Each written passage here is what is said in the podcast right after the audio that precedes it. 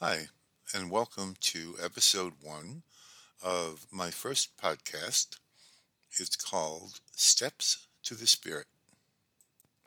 Two months ago, I wouldn't have even imagined doing a podcast, but circumstances certainly have changed, and here I am.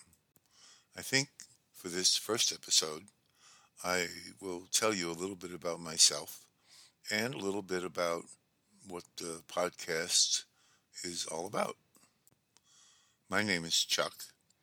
I'm 76 years old and I live in a place called Plum Island, Massachusetts. I live here with my child bride of 43 years, Pat. Now, I call her my child bride because I always wanted to marry a younger woman, and Pat is a mere 74. So it's kind of like robbing the cradle. Also living with us is our standard schnauzer, Charlie. She is almost four years old, and you may hear Charlie voice an opinion somewhere during these episodes. As I said, I never would have thought I'd be doing a podcast now or ever. So let me explain a little bit about the circumstances that led me here. I have been writing. I have three books published right now, and I've been working on my fourth book, which I consider my important book. The name of the book is the same as the name of this podcast Steps to the Spirit. A couple of years ago, I started having vision problems in my right eye and it turned out to be macular degeneration, which then progressed to be wet macular degeneration.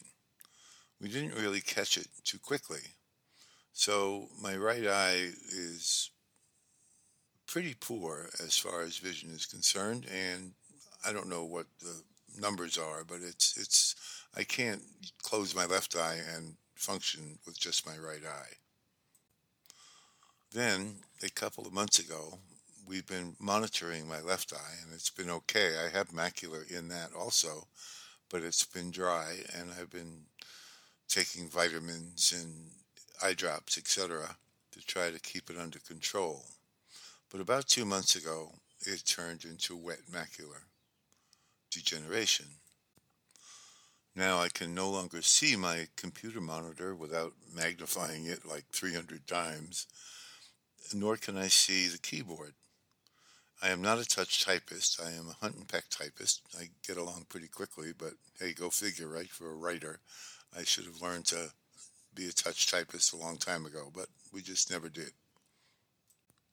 So that kind of puts the kibosh on writing my book. And I was at a loss for what to do na- next.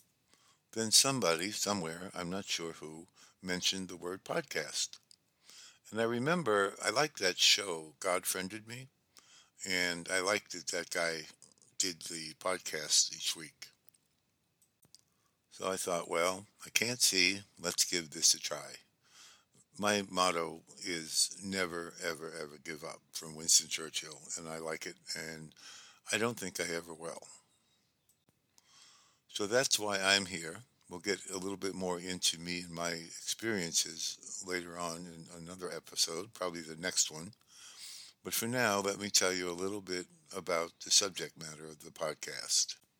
The title is Steps to the Spirit, and I consider it having three parts. The first part is steps.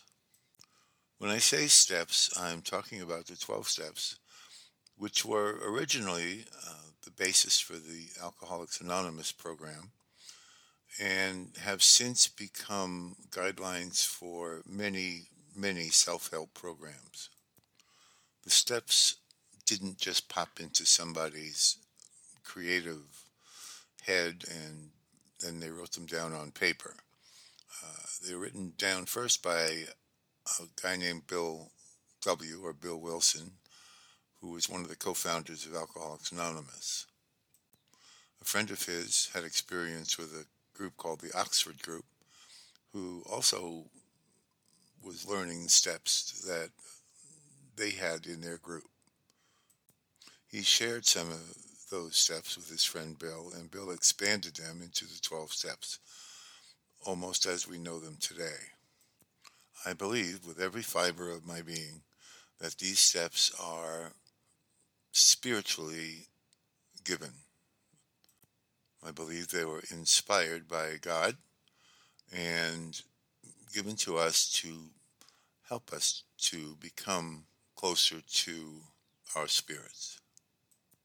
By the way, if I mention things like the 12 Steps or Alcoholics Anonymous or the Oxford Group, feel free to look these things up on the the internet. We have lots of things available to us today, and I'm not going to give you citations or anything like that. I expect that you are smart enough to be able to do the research if you really want to on these things. I also want you to know that I'm not a theologian, I'm not a philosopher, I'm not a psychologist or a degreed person that, or, or even licensed in uh, as a therapist or counselor, anything like that. I am just a guy who has fallen down a lot of times and fortunately gotten up once more than I've fallen. And I believe I owe a lot of my current happiness to discovering these steps and applying them to my life. Which brings me to the third part of the title, Spirit. I believe that my spirit, while particular to me, is connected to the spirit of everyone in the world or universe or whoever is listening to this podcast. I strongly believe that we are all joined together on a higher level than our day to day lives. I found this to be true by applying these steps to my life and trying to live my life according to what they ask me to do. I think if I was going to use one word that has been valuable to me or that has indicated that I have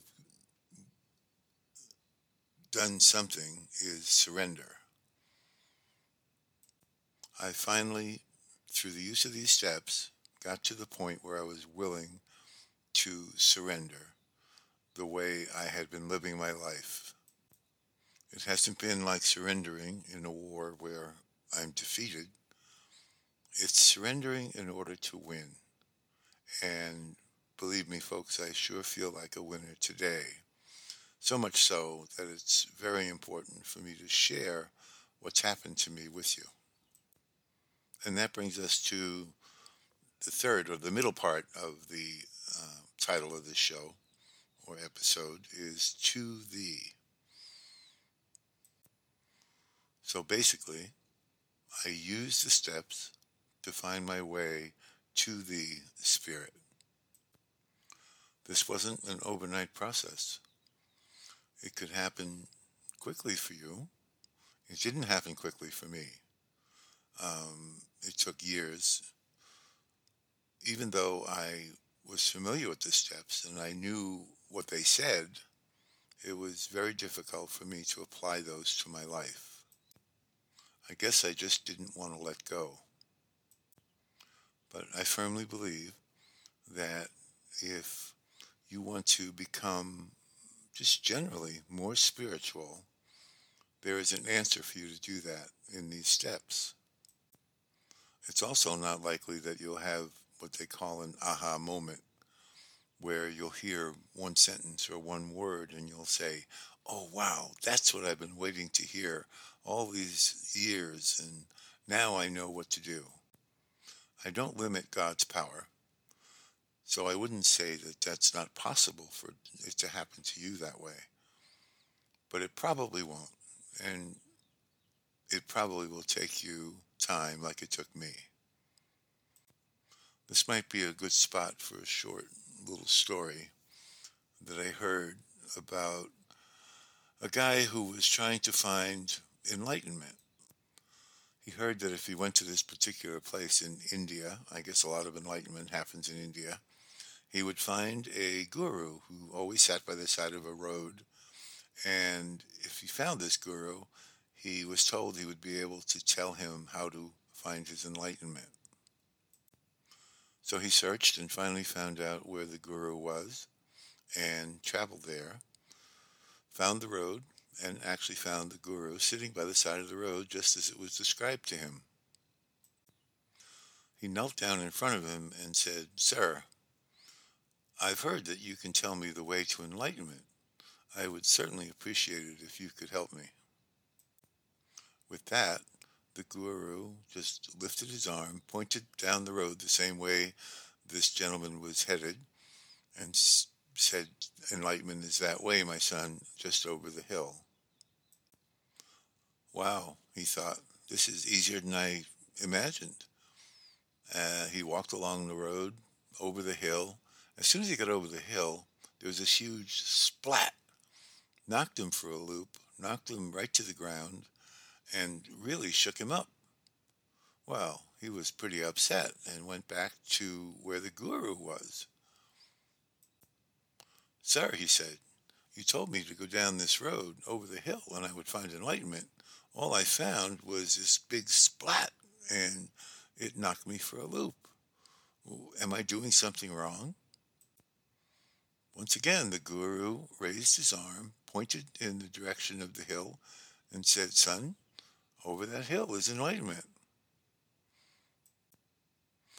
Well, the fellow thought he obviously did something wrong. He tried it again. And yet, again, the splat hit him. He even tried it one more time, went back a ways, went back over the hill, splat again. Well, went back to the guru, and he was really kind of beside himself and said, Look, I want to know where I'm going to find enlightenment. You keep telling me to go over the hill, and every time I go over the hill, I get splatted. What's going on? Once again, the guru raised his arm and pointed to the hill. He said, Son, enlightenment is right over that hill just past the splat. I thought that story was kind of humorous when I first heard it, but it didn't really change my life. I, it took me a while, years as a matter of fact, to realize that I wasn't going to just wake up or hear something and all of a sudden become a spiritual human being. I realized over time that it will take work on my part. And one of the end results of that work is that word again, surrender. I have not wanted to surrender because I didn't want to give up those great things that I thought were great that I had in my life. And I also knew that I would have to let go of a lot of those things to be a better spiritual person. Believe me, my friends, there was no need for me to worry because having given up some stuff, it has given me a life that is second to none. And I'm so much happier now after the surrender. So, thanks for listening to this first episode. In the next episode, I think I'll try to tell you a little bit more about myself and how I ended up being so enamored of these 12 steps. Bye for now.